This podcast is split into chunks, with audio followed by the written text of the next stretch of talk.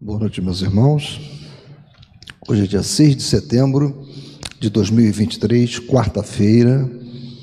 Estamos iniciando os trabalhos na Casa Espírita de Abel Sebastião de Almeida, como sempre o fazemos, rogando a Deus, nosso Pai de infinito amor e misericórdia, a Jesus, nosso querido e amoroso Mestre, amigo incondicional de nossas almas, a Maria de Nazaré, nossa Mãe Santíssima que nos envolvam no manto de paz e de amor. Que a nossa atmosfera espiritual, que a nossa psicosfera esteja preparada para todos os trabalhos que irão se desenvolver na noite desta quarta-feira. Então, meus irmãos, vamos preparar, fazer uma leitura, uma página preparatória. Vou pedir a nossa irmã Leuda para fazer a gentileza de ler para nós. Boa noite a todos. Sejam bem-vindos à Casa de Abel Sebastião de Almeida. E o texto que foi sorteado para a leitura de hoje é do capítulo 26. Dai gratuitamente o que gratuitamente recebestes. Mediunidade gratuita. Os médiuns atuais pois que também os apóstolos tinham mediunidade, igualmente receberam de Deus um dom gratuito, o de ser intérprete dos espíritos para instrução dos homens, para lhes mostrar o caminho do bem e conduzi-los à fé. Não para lhes vender palavras que não lhes pertencem a eles, médium, visto que não são fruto de suas de suas concepções, nem de suas pesquisas, nem de seus trabalhos pessoais. Deus quer que a luz chegue a todos. Não quer o mais que o mais pobre fique dela privado e possa dizer: não tenho fé porque não a pude pagar.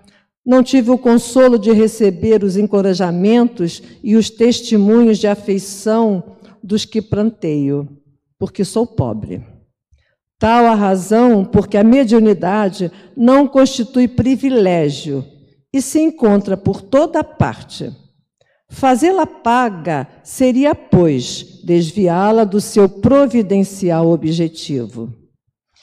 Quem conhece as condições em que os bons espíritos se comunicam, a repulsão que sentem por tudo que é de interesse egoístico e sabe quão pouca coisa se faz mister para que eles se afastem. Jamais poderá admitir que os espíritos superiores estejam à disposição do primeiro que apareça e os convoque a tanto por sessão. O simples bom senso repele semelhante ideia. Não seria também uma profanação evocarmos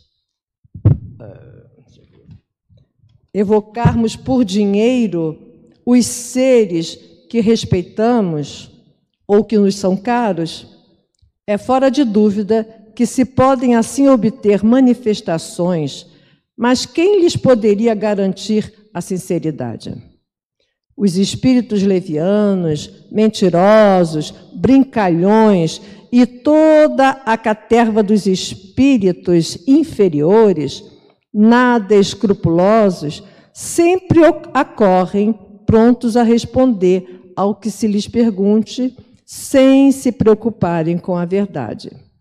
Quem, pois, deseje comunicações sérias, deve, antes de tudo, pedi-las seriamente e, em seguida, enterar-se da natureza das simpatias do médium com os seres do mundo espiritual. Ora, a primeira condição para se granjear a benevolência dos bons espíritos é a humildade, o devotamento, a abnegação, o mais absoluto desinteresse moral e material. Um bom estudo para todos nós. Bem, meus irmãos, agora, após essa leitura, preparatória para os trabalhos. Na noite de hoje, vamos prestar a máxima atenção ao nosso irmão Cir Mesquita, que vai dar continuidade ao estudo iniciado na semana passada, que trata do capítulo 1 da obra Devação do Invisível, de Ivone Pereira. Nada a comentar. Seja, que você seja muito inspirado nessa noite. Boa noite, irmãos. Que Jesus, o nosso mega amado Mestre, nos ampare e sustente na noite de hoje. Dando continuidade ao estudo, né, nós interrompemos semana passada, no primeiro capítulo, nada a comentar, e a, a Ivone está dissertando a respeito da concretude né, do mundo espiritual. Ele não é diáfano, ele não é abstrato, ele é concreto. E ela está tentando nos mostrar isso, e nós estamos no meio dessa caminhada. A respeito do comentário que o Dionísio fez no nosso boletim, ele tem uma particularidade importante, né? Porque Sardot, quando psicografou esse artigo na revista Espírita, ele descreveu, ele foi inspirado é, sobre as construções e a vida em Júpiter. E isso foi pedra de tropeço da Ivone por muito tempo, porque quando ela em desdobramento via essa concretude das construções da vida na espiritualidade, ela assumia que era em outros mundos mais evoluídos, e não era. Ela estava visitando colônias espirituais. espirituais. Neste caso, não, é Júpiter. São espíritos encarnados, quintessenciados, que se aproximam muito do comportamento de espíritos sem nenhum corpo físico, porque eles manipulam as energias do fluido kórmico universal livremente. Tudo bem? Tá, eles manipulam livremente a, a essas energias, mas estão encarnados. Então, quando a gente vê, e nós mostramos aqui a casa de Mozart e tal, Mozart está encarnado em Júpiter, ele não está numa colônia espiritual. E ela, Ivone, toda vez que via isso, assumia: ah, não, isso são imagens extraplanetárias de planetas mais evoluídos, e é erro ela estava visitando colônias espirituais de espíritos desencarnados. Então, essa leitura é bem interessante porque ela é um contraponto importante da nossa vida, né? E justamente nós paramos no trecho em que a psicografia que ela recebeu do pai dela falava sobre esse aspecto, né? que ele se defrontou. Eu, inclusive, vou repetir aqui um pedacinho do slide para a gente dar continuidade e lembranças do pai dela. Né? Mais adiante, continuava a narrativa, regordando as primeiras impressões de recém-liberto, liberto do corpo físico. Não compreendi bem o que se passava, espreguicei-me muito, pois senti os órgãos do perispírito meio entorpecidos. Bocejei e tossi com estrondo, como habitualmente fazia. Ele teve um problema pulmonar, por isso tossia com estrondo e fumei um cigarro. Eu grifei porque é, ele mesmo depois pergunta: de onde veio o cigarro, né? O dia era tão lindo, com a atmosfera mesclada de azul, que me levantei reanimado e debrucei-me à varanda, a fim de apreciar a paisagem. Sentia-me bem de saúde. E eu vou pegar a descrição seguinte para nós fazermos uma análise. Guarde isso. Ele está deslumbrado com aquele ambiente natural, bonito, florido, e diz: Senti-me bem de saúde, nenhum mal-estar físico me importunava. Então ele tinha desencarnado, se libertou do peso do corpo físico, então estava se sentindo leve, tranquilo. Procurei ver os pássaros que continuavam a cantar, mas não conseguia avistá-los. Aspirei os perfumes das flores trepadeiras, então tudo muito concreto, né? Perfumes, sons. E pus-me a assoviar minhas melodias preferidas Senti-me satisfeito, não pensava em absolutamente nada. Disse-ia que minha mente repousava. Li depois um jornal, que ele não sabe também de onde veio, ali mesmo na varanda, e tomei uma xícara de café. Como de hábito, e essa palavra é chave, como de hábito. Por que essa palavra é chave? Porque ele plasmou, né? Ele estava tão acostumado àquilo, a fumar um cigarro de manhã, a ler o jornal, tomar um café na varanda, ele plasmou aquilo, então ele não percebeu. Né? E, e, e isso que acontece sempre na espiritualidade.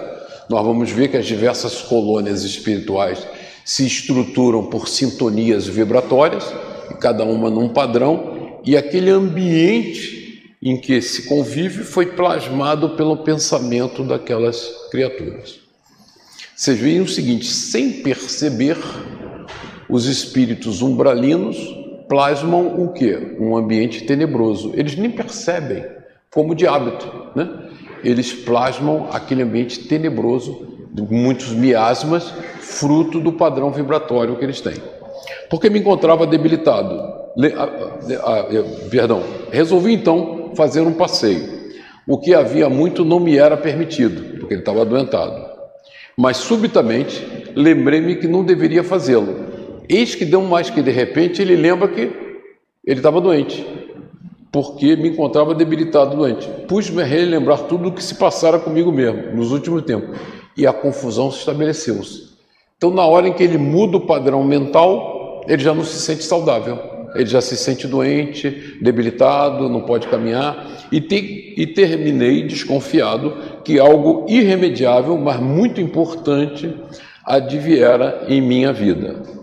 A morte é tão simples, tão pouco diferente da vida, que opera essa confusão. Né? E a gente, na mesa de dialogação, vê isso o tempo todo, né?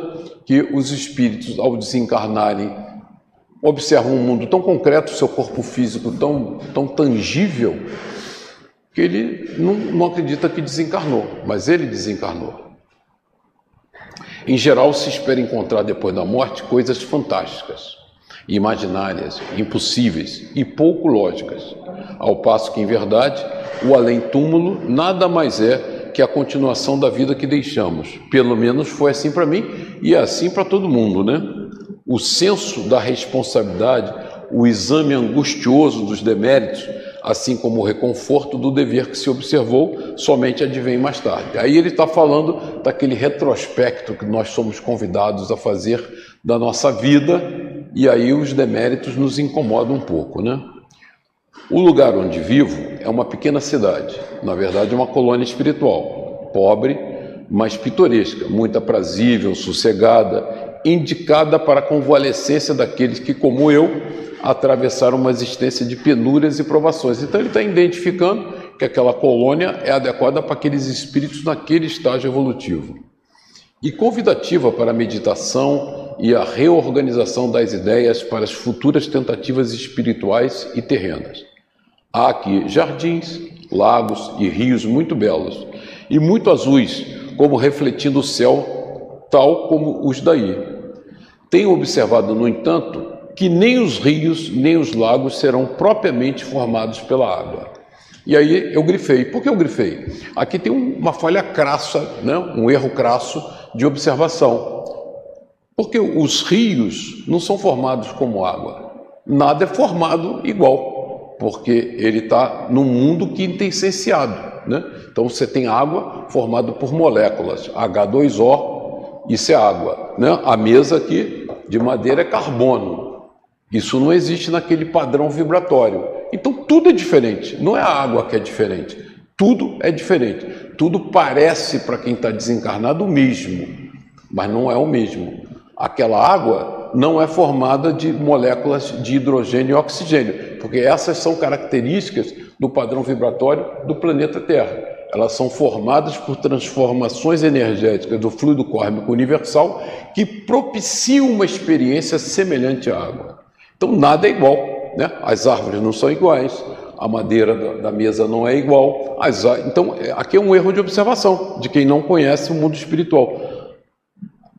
De ser propriamente formado pela água, como aí. Né? Nem os rios, nem os lagos serão propriamente formados. Nada é igual, porque tudo está num padrão vibratório diferente.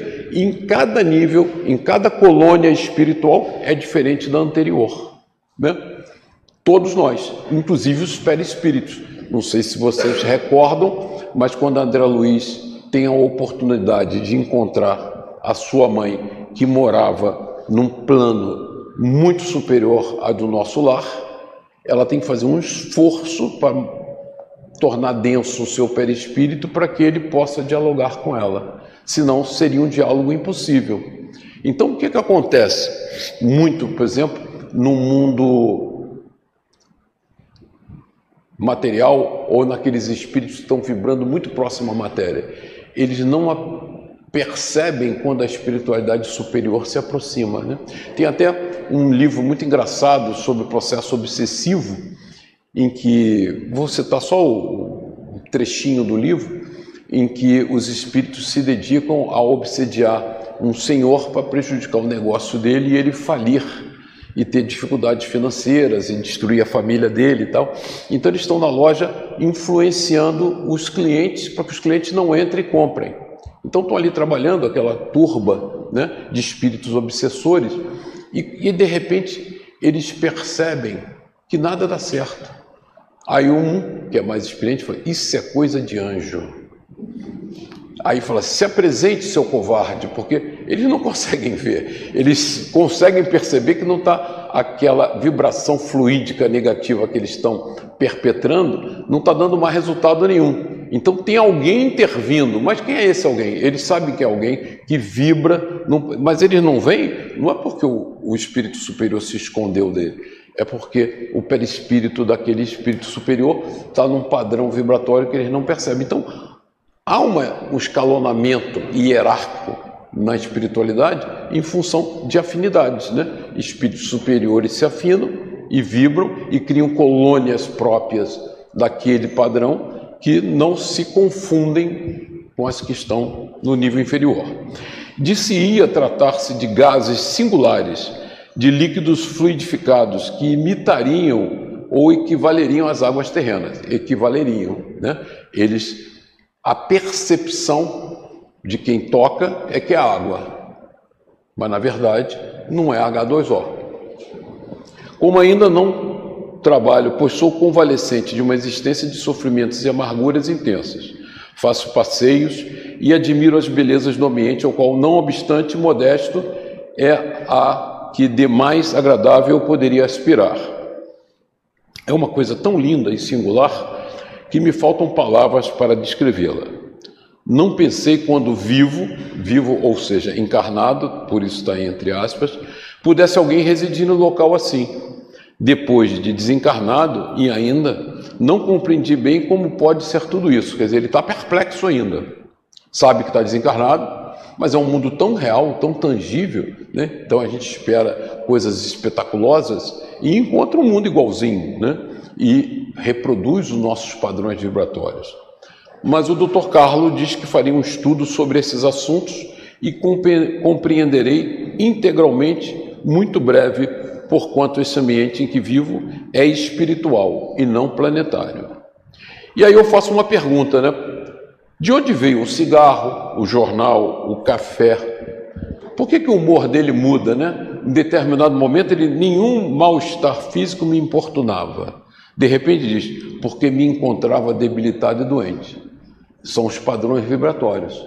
Então, por usos e costumes, por hábito, ele plasma fluidicamente o cigarro, o jornal, o café, como nós fazemos, né? No nosso dia a dia. Nós ficamos é, impressionados, né? É um viés mental, é um clichê que a gente repete na espiritualidade.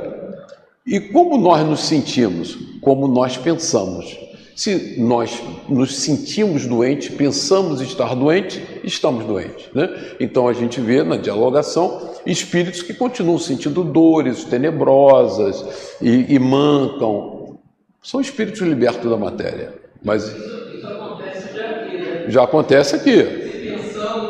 Já, isso já acontece aqui. Se pensamos estar doentes, estamos doentes. Eu sempre brinco que o nosso corpo, aproveitando esse, essa, essa oportuna observação do Gilberto, quando nós pensamos que estamos doentes, nós ficamos doentes.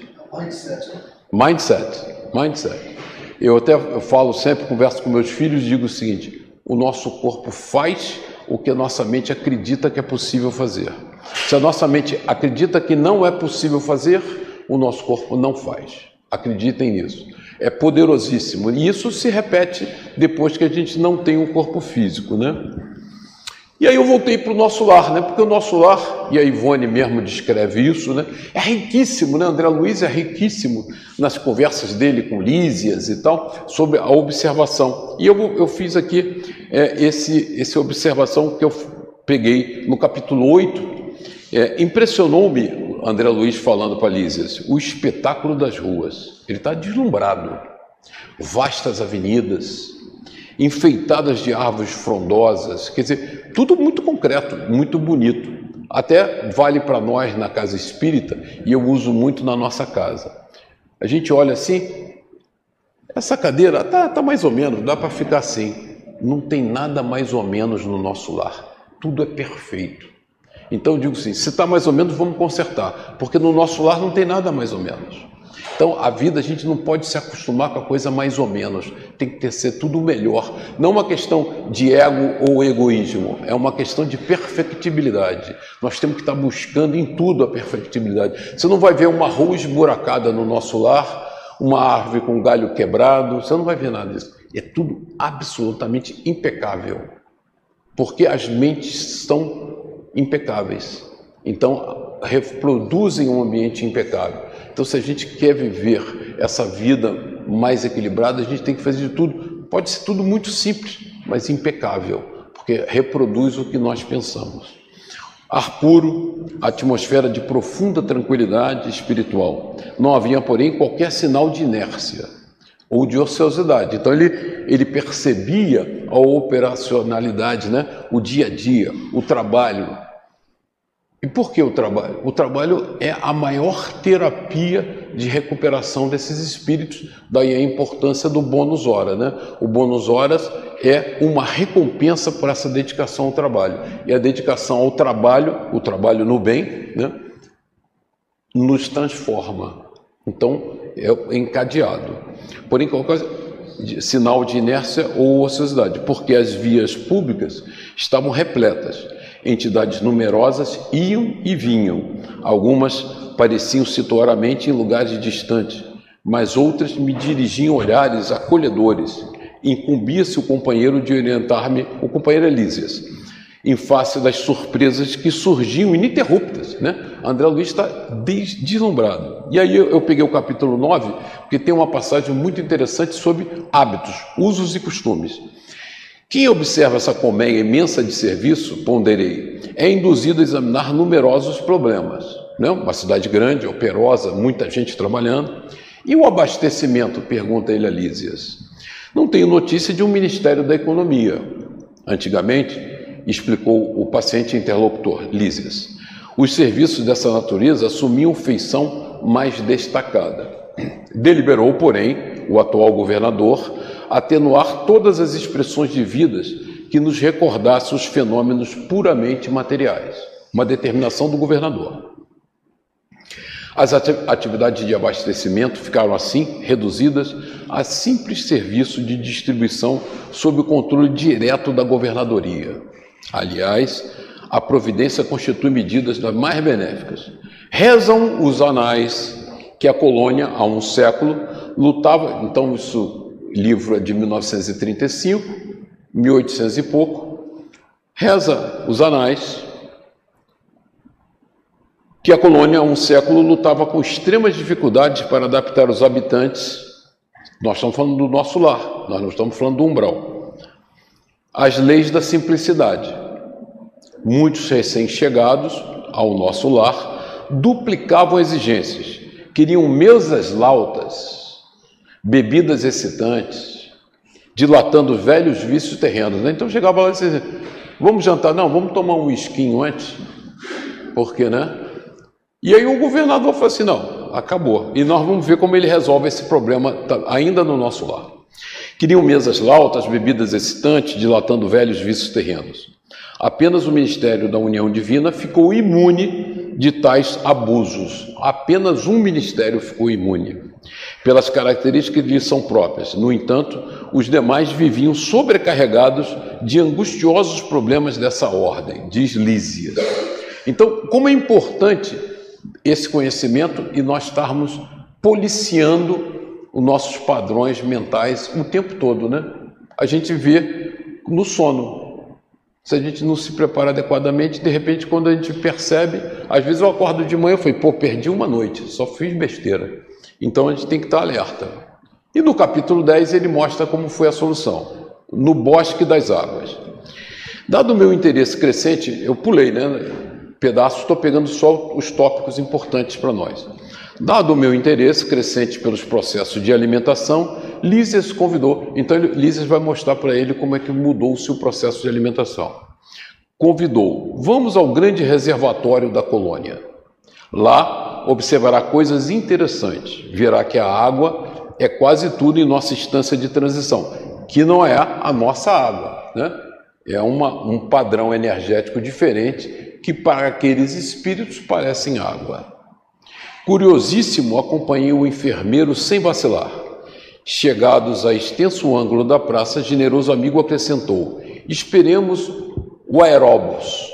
E eu grifei porque eu vou fazer um paralelo, porque nós, na vida material, imitamos a vida espiritual, não é o contrário. Não é a vida espiritual que copia a vida material. Nós plasmamos as coisas que estamos viciados, mas nós copiamos a vida espiritual. Mal me refazia da surpresa do aeróbus quando surgiu um grande carro suspenso no solo a uma altura de 5 metros, mais ou menos, e repleto de passageiros. Então nós temos aqui um VTOL, isso é uma realidade, aquele dispositivo à esquerda é um veículo de decolagem vertical que anda com maior facilidade, já está disponível, já é usado comercialmente em alguns países. E aquele é o aeróbus do nosso lar, absolutamente semelhante. Então, hoje, a gente começa a se aproximar de algumas criações tecnológicas semelhantes. Né? O aeróbus vai ser capaz, né, o VTOL, como é chamado, VTOL de decolagem vertical, ele vai ser capaz de chegar aqui no centro, parar, se a gente tivesse um terraço, embarcaríamos e sairíamos voando a 5 metros do chão, como a mesma experiência que André Luiz teve. Somos nós reproduzindo a nossa experiência no mundo espiritual. Então, capítulo 10, voltando, deslumbrou meu panorama de belezas sublimes. Ele, o tempo todo, André Luiz está se surpreendendo com o que ele vê no nosso lar. O bosque em floração maravilhosa, tudo muito concreto, né? Ele não está falando sobre coisas fantásticas, absurdas, não, não.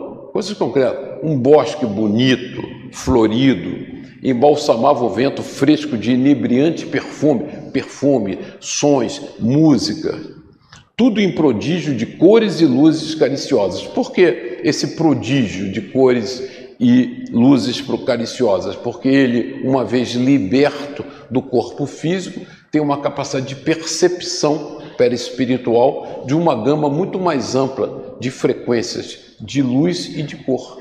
Então a vida fica deslumbrante, os sons são deslumbrantes, as cores são deslumbrantes. A vida espiritual é muito agradável. Pois não. Lembra que ele já pode, nesse momento, Peraí. receber tudo isso, né? depois de um grande estágio em que ele se fosse levado prematuramente. Beto, dá o som som? da Gesilda aí.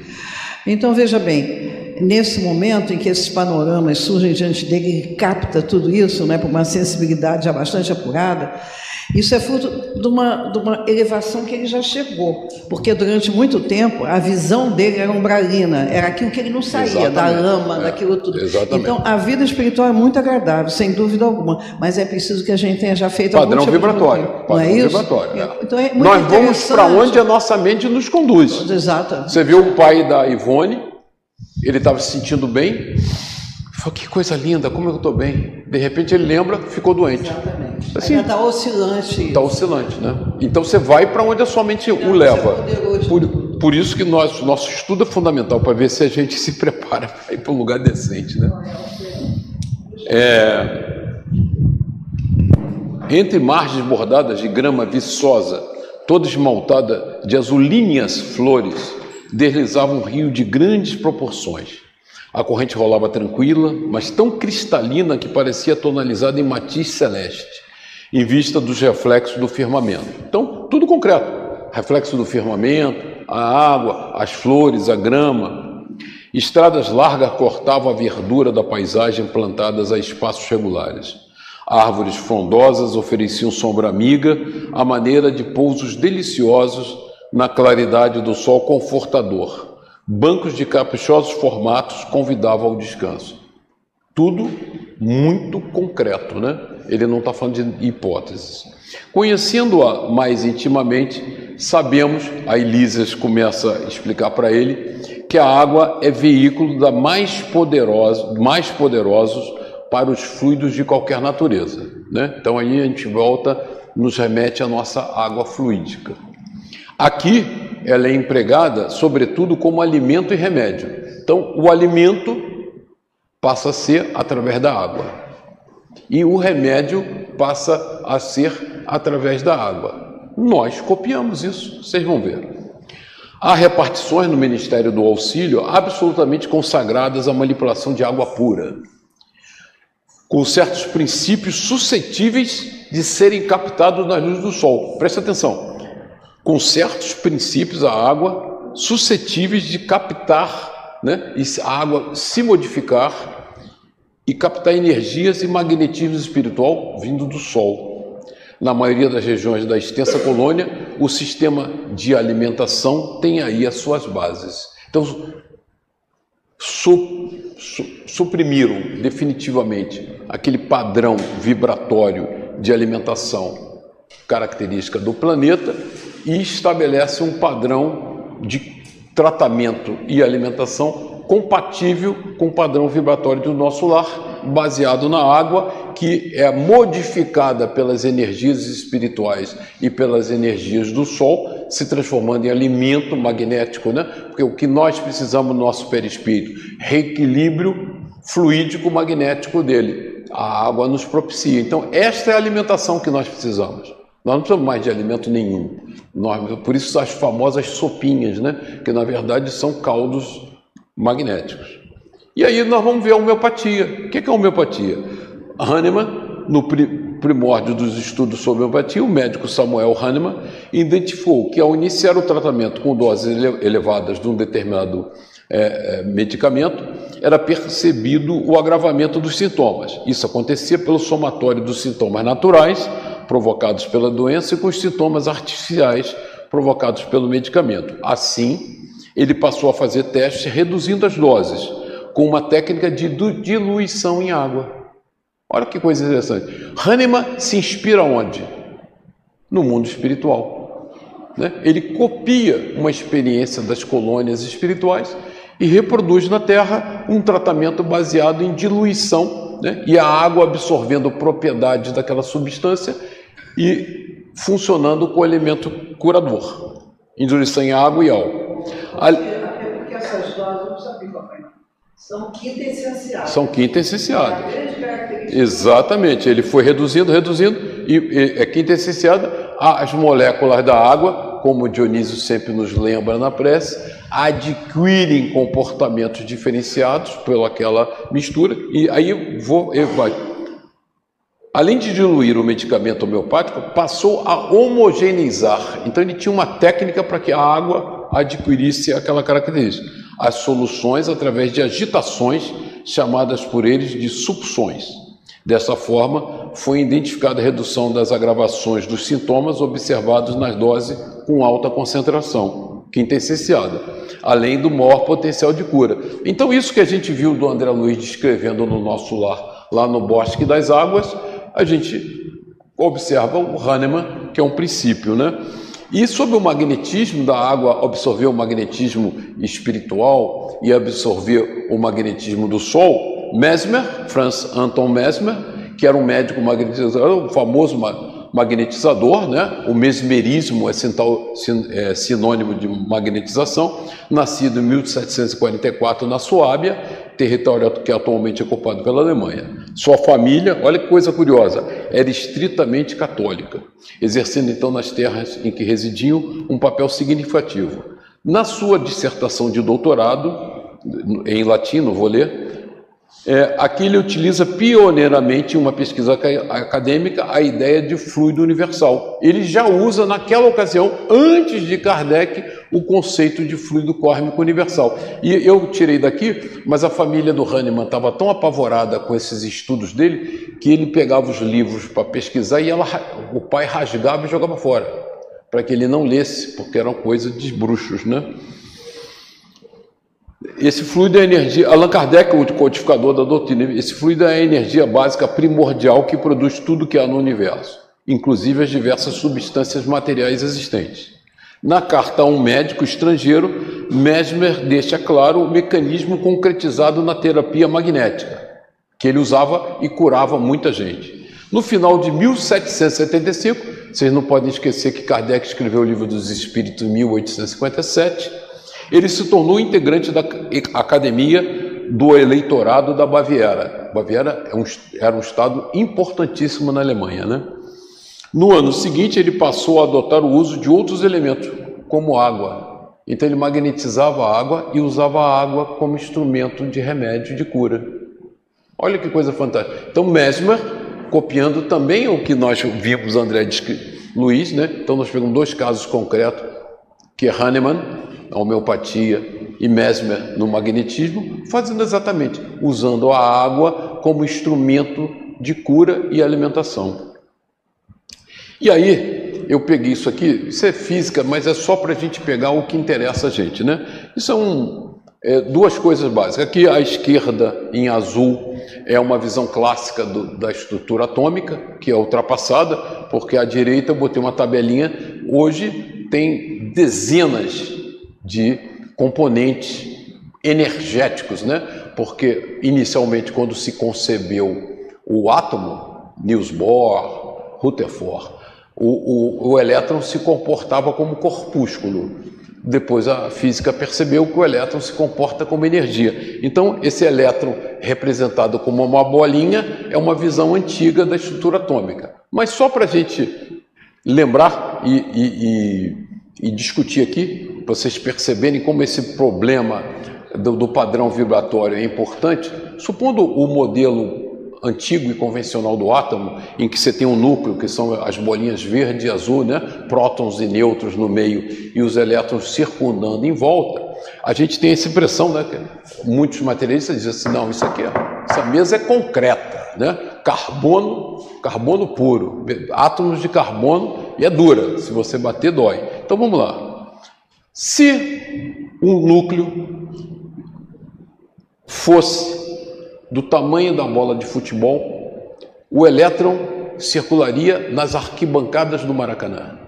Então, entre esse, essa madeira que vocês acham rígida, né, para os materialistas de plantão, essa madeira que vocês acham rígida e dura e densa, entre cada átomozinho de carbono, a distância do núcleo para o elétron, se o núcleo fosse o tamanho de uma bola de futebol, o elétron estaria circulando lá na arquibancada. Então é um monte de vazio. Essa sensação de concretude é fruto da percepção que nós temos do nosso padrão vibratório. Por isso que espíritos superiores atravessam parede com maior facilidade. Por que atravessam? Porque eles vibram num padrão vibratório tão superior que as distâncias são imensas, não precisa nenhum esforço. Imagina qual é a dificuldade de você passar entre o núcleo de um elétron e e o seu elétron, se a distância é do centro do campo do gramado à arquibancada, passaríamos tranquilamente, né? Por que passam? Passam porque vibram em padrões vibratórios. Então, essa figura é interessante. Né? A gente não vai estudar física agora, não é o nosso objeto, mas Espiritismo é filosofia, ciência e religião. Nós percebemos que essa percepção de concretude que nós temos do nosso mundo material também é enganosa, muito enganosa. E aí vamos nos basear em Joana de Ângeles, né, que sintetiza tudo isso. Ela diz: o homem pode ser considerado o pensamento que exterioriza, fomenta e nutre. Nós somos o que pensamos, encarnados ou desencarnados. Nós somos o que plasmamos, né? E vocês não podem esquecer que essa usina de forças que é a nossa mente plasma continuamente. Então, quando nós pensamos que vamos agredir alguém, nós agredimos alguém realmente, queiramos ou não queiramos, porque plasmamos formas, pensamentos que praticam aquele ato que nós imaginamos. Então, por isso que nós somos transparentes para os nossos obsessores, porque eles estão nos observando e nós estamos plasmando formas, pensamentos e eles estão se divertindo a nossas custas. Então, Joana de Ângeles nos alerta com muita propriedade: o homem pode ser considerado o pensamento que exterioriza. Nós somos o pensamento que exteriorizamos. Voltando agora, como de hábito, alongam-se os detalhes narrando a presença de entidades amigas que de início não reconheceu e conclui. Então, surpreendido, vi mamãe aproximar-me de mim, caminhando ao longo da varanda. Trajava longo vestido branco e achei-a bonita e rejuvenescida. Por que rejuvenescida? Porque desencarnada, ela plasmava o seu perispírito ao seu bel prazer, na forma mais bonita que ela concebia. Tal como na época em que enviuvara isto é, nos seus 25 anos de idade. Então a mãezinha dele aparecia com 25 anos de idade. Curvou-se afetadamente diante de mim para cumprimentar como se desejasse brincar e exclamou risonha: Louvado seja Deus, meu filho, que boa surpresa você poder vir para junto de sua mãe. Somente então, caindo em mim, recebi um como choque de espanto como quem despertasse de um marasmo mental e compreendi o que se passava. Em rápido rememorar, deslizou a minha imaginação tudo quanto ocorrera, tal se uma faixa luminosa reproduzisse diante dos meus olhos as cenas que eu necessitava ver para o meu esclarecimento, né? Então, é, isso a gente convive o tempo todo, né? A espiritualidade reproduzindo para nós em telas fluídicas aquilo que nós vivemos. Meu corpo inerte dentro de um caixão mortuário, então ele, ele vivenciou de novo o desencarne dele. Vocês chorando por mim, meu enterro humilde e pobre, e minha sepultura coberta de flores ainda frescas. Havia três dias que se deram o decesso.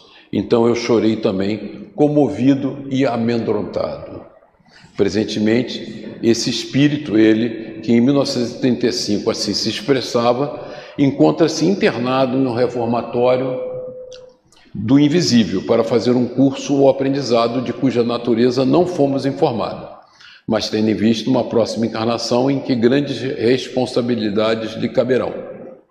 Um raciocínio sereno, ponderado, isento de prevenções, levar-nos-á a concluir por tudo isso que o mundo invisível não poderia mesmo ser uma abstração.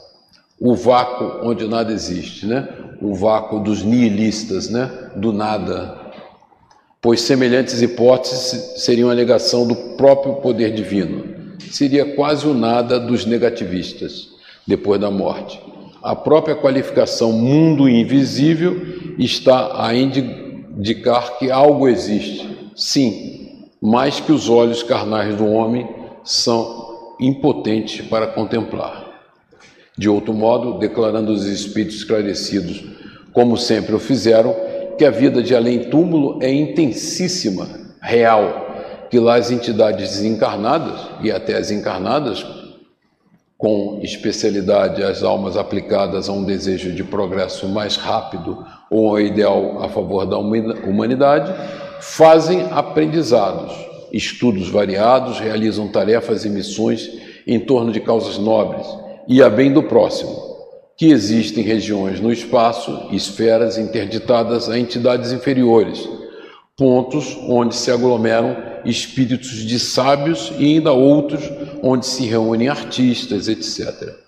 Necessariamente estarão afirmando, em essência, que na vida espiritual existirá tudo o que necessitaremos para a realização dos mesmos aprendizados, estudos, tarefas e missões. Quer dizer, quando nós desencarnamos, nós continuamos fazendo exatamente o que a gente faz aqui. Trabalhamos, nos encontramos, nos divertimos, nos aplicamos, fazemos caridade, estudamos para conseguir entender essa coisa maravilhosa que é a vida espiritual.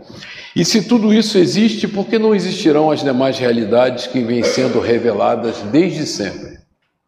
Ao demais, Todos os espíritos que se referem à vida do além asseveram não encontrar palavras bastante expressivas para descreverem não só a intensidade, como a harmonia e a beleza do mundo espiritual, porque o nosso vocabulário não tem palavras para essa descrição. Suas palavras, as descrições que fazem desses locais ou criações do invisível é que dão a ver aos médios, aos médios. Estes só poderão transmitir empalidecidas pelo constrangimento da palavra humana, tão pobre e imperfeita que até mesmo as regiões mais simples do plano astral não são descritas a contento. E agora, para encerrar, não, não, não, dá play não, por favor, só para... É, é muito curioso, né? Eu peguei um, um vídeo que retrata muito bem essa realidade das colônias espirituais, né? E mostra, na verdade eu peguei dois vídeos, mas acabou o tempo ficando curto. O, tempo que era grande ficou curto. Então eu vou mostrar esse que é muito interessante. E existe um livro sobre as sete esferas da Terra, é um livro da FEB, que fala sobre os diversos planos né, vibratórios, desde o umbral inferior até os planos superiores, e ele descreve isso com muita riqueza. É um livro que hoje está esgotado na FEB, mas que vale a pena vocês verem o filme. O autor fez um, um filme que está no YouTube, nós vamos mostrar um pedacinho, mas nós vamos mostrar agora a, essa nossa é, experiência da, do, dos mundos espirituais. Por favor. Ah, tá legal. Ok. Vamos lá, eu vou desligar aqui. Bem-vindos ao canal Espírita Bezerra de Menezes. Hoje mergulhamos em um tema fascinante e repleto de esperança: as colônias espirituais. A doutrina espírita nos revela que a vida não se limita à existência terrena, mas se estende além da morte física. E é nesse contexto que as colônias espirituais ganham destaque. São verdadeiras comunidades espirituais que acolhem, orientam e auxiliam os espíritos em sua trajetória evolutiva. Nas obras psicografadas por médiuns, como Chico Xavier e pelo espírito do André Luiz, encontramos relatos detalhados sobre as colônias espirituais. Esses relatos nos conduzem a uma expansão do nosso mundo material, revelados por esses locais de amor, trabalho e aprendizado.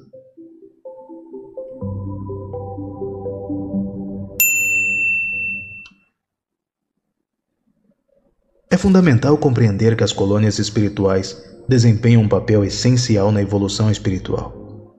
De acordo com André Luiz, as colônias espirituais são compostas por casas, prédios, parques, praças, hospitais, bibliotecas, etc.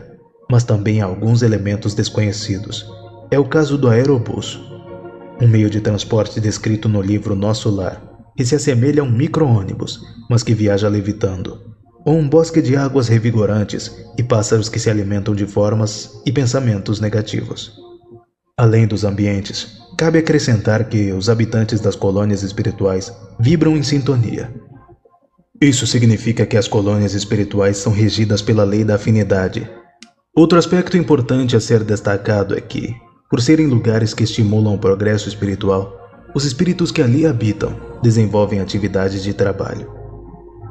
Como recompensa pelo seu esforço, eles recebem uma espécie de remuneração, chamada de bônus hora, conforme descrito no capítulo 22 do livro Nosso Lar. Uma das principais funções das colônias espirituais é acolher os espíritos que acabaram de deixar o corpo físico. Muitas vezes, esses espíritos chegam com marcas de sofrimento ou desequilíbrios. Nas colônias, eles recebem amparo, cuidado e são submetidos a processos de recuperação e reequilíbrio espiritual. É um verdadeiro lar espiritual onde podem encontrar conforto e serem auxiliados em sua transição para o mundo espiritual. Nas colônias espirituais, os espíritos têm a oportunidade de se engajar em atividades construtivas e evolutivas. O trabalho é uma das formas de progresso espiritual, permitindo que eles desenvolvam habilidades, sejam úteis e contribuam para o bem-estar coletivo. Essas atividades variam, desde o auxílio aos recém-desencarnados até o serviço em áreas como saúde, educação, arte, entre outras. O conhecimento é valorizado nas colônias espirituais como uma ferramenta essencial para o crescimento espiritual. Os espíritos têm acesso a ensinamentos elevados, instruções espirituais e participam de estudos que ampliam sua compreensão sobre a vida, a moral, a lei divina e outros temas relevantes. A educação contínua é uma busca constante nas colônias, proporcionando aprimoramento intelectual e moral aos seus habitantes. As colônias espirituais não estão isoladas do mundo material.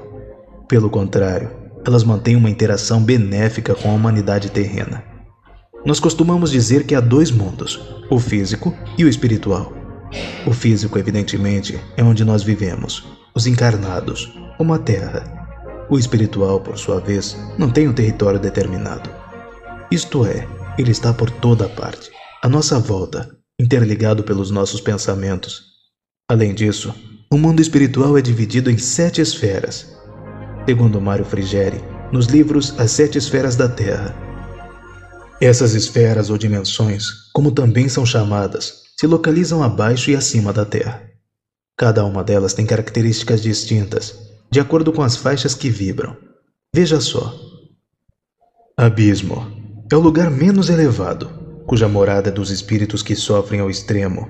Trevas abriga os espíritos que sofrem, mas não tanto quanto os moradores do abismo. Umbral é onde habitam os espíritos que carregam fardos. Nas regiões umbralinas também ficam as colônias espirituais, mas em um ambiente separado. Crosta terrestre é o planeta em que nós vivemos, ou seja, onde estão os encarnados. Arte, cultura e ciência, onde moram espíritos superiores em processo de finalização depurativa. Amor fraterno universal é o destino dos espíritos com alto grau de evolução, que não possuem mais ligação com a Terra. Diretrizes do planeta é a região onde ficam entidades espirituais divinizadas como Jesus Cristo. Muitas vezes, os espíritos que habitam as colônias atuam como guias, mentores e inspiradores para aqueles que estão encarnados. Eles enviam vibrações positivas, intuições e inspirações, buscando auxiliar em nosso desenvolvimento espiritual e moral. Também participam de trabalhos de assistência, consolação e orientação para aqueles que estão enfrentando desafios e dificuldades em suas vidas. Além disso, as colônias espirituais também contribuem para o avanço da humanidade por meio da influência positiva em atividades terrenas. Espíritos comprometidos com o bem podem atuar como agentes transformadores em diferentes áreas, como ciência, arte, filosofia e política, inspirando ideias e promovendo o progresso moral e intelectual da humanidade. E quantas colônias espirituais existem? A quantidade de colônias espirituais existentes é imensurável as cidades espirituais espalhadas pelo mundo todo. O mais interessante é que elas imprimem as mesmas culturas e crenças que nos deparamos por aqui, além do que a aparência também é predominante. Uma colônia espiritual no Japão, por exemplo, reflete as tradições e costumes orientais, assim como as colônias espirituais do Brasil se parecem com as regiões do nosso país. Tudo isso para que os espíritos se identifiquem e sintam-se acolhidos em sua nova morada. Além disso, Cabe acrescentar que as colônias espirituais possuem tipos distintos. Elas podem ser socorristas, correcionais, de estudo e desenvolvimento das artes, pesquisas, etc. Vinculados a elas estão os postos de auxílio, que ficam em regiões inferiores. Esses lugares, espíritos esclarecidos e devotados, realizam trabalhos de auxílio ao espírito desencarnado. Entre os postos de auxílio existentes, podemos destacar Mansão da Paz, a Mansão da Paz é uma escola de reajuste espiritual que fica sob a jurisdição da colônia espiritual Nosso Lar. Esse posto de auxílio ajuda espíritos infelizes e enfermos que, apesar de suas condições, estão em busca da regeneração. Campo da Paz O posto de auxílio Campo da Paz fica situado no umbral. Lá, recebem espíritos enfermos, perturbados pelo desencarne e com apego excessivo à matéria. Após o trabalho de reajuste espiritual, os desencarnados são encaminhados para outros planos. Casa Transitória de Fabiano A Casa Transitória de Fabiano, por sua vez, é um posto de auxílio móvel, que se desloca conforme a necessidade. Fica em meio às regiões trevosas e por essa razão existe grande quantidade de servidores. Os relatos das colônias espirituais por meio de psicografia só nos provam uma coisa: a continuação da vida após a morte. Para o Espiritismo, a vida na Terra é apenas uma passagem que representa uma oportunidade de corrigir nossas imperfeições e adiantar o nosso progresso espiritual. Ou seja, nosso espírito é eterno. Quando nosso corpo se esvai, o espírito retorna ao seu lugar de origem, o plano espiritual, e aguarda por uma nova chance de reencarnar. O que liga o nosso espírito ao corpo é o perispírito. Quando a morte da carne acontece, o perispírito e o espírito deixam o corpo físico. Nesse momento, o ser retorna ao plano espiritual habitual, que é o terrestre, mas como vimos, há diversos mundos para habitar. O destino do espírito, portanto, depende da consciência e ela está ligada às ações praticadas na Terra. Alguns seres não aceitam o desencarne e ficam em estado de erraticidade do plano terrestre, até serem colhidos pela providência divina e encaminhados à nova encarnação. Outros são recebidos por seres de luz em regiões mais elevadas. Há espíritos que vão para zonas inferiores, como umbral. Aqueles que se suicidaram, por exemplo, de forma consciente ou inconsciente, são encaminhados a regiões de resgate e refazimento, como o Vale dos Suicidas. Vale acrescentar que as moradas são temporárias. Os espíritos podem ser socorridos e levados para outras regiões. Como vimos neste vídeo, existem inúmeras colônias espirituais sobre o Brasil e sobre o mundo todo, por todo o planeta Terra.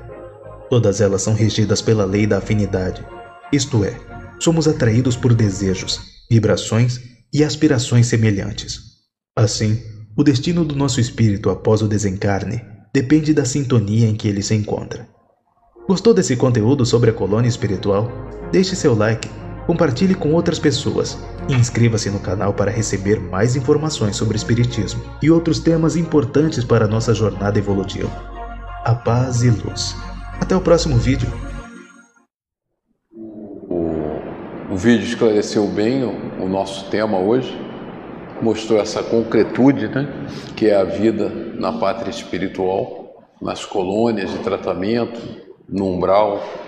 E eu queria até mostrar um outro vídeo sobre os, as sete é, níveis né, do planeta Terra, dessas colônias, mas aí vocês vão ter que pesquisar. Está disponível, posso deixar disponível, mas não dá tempo para nós mostrarmos. Agradeço aí, boa noite para vocês.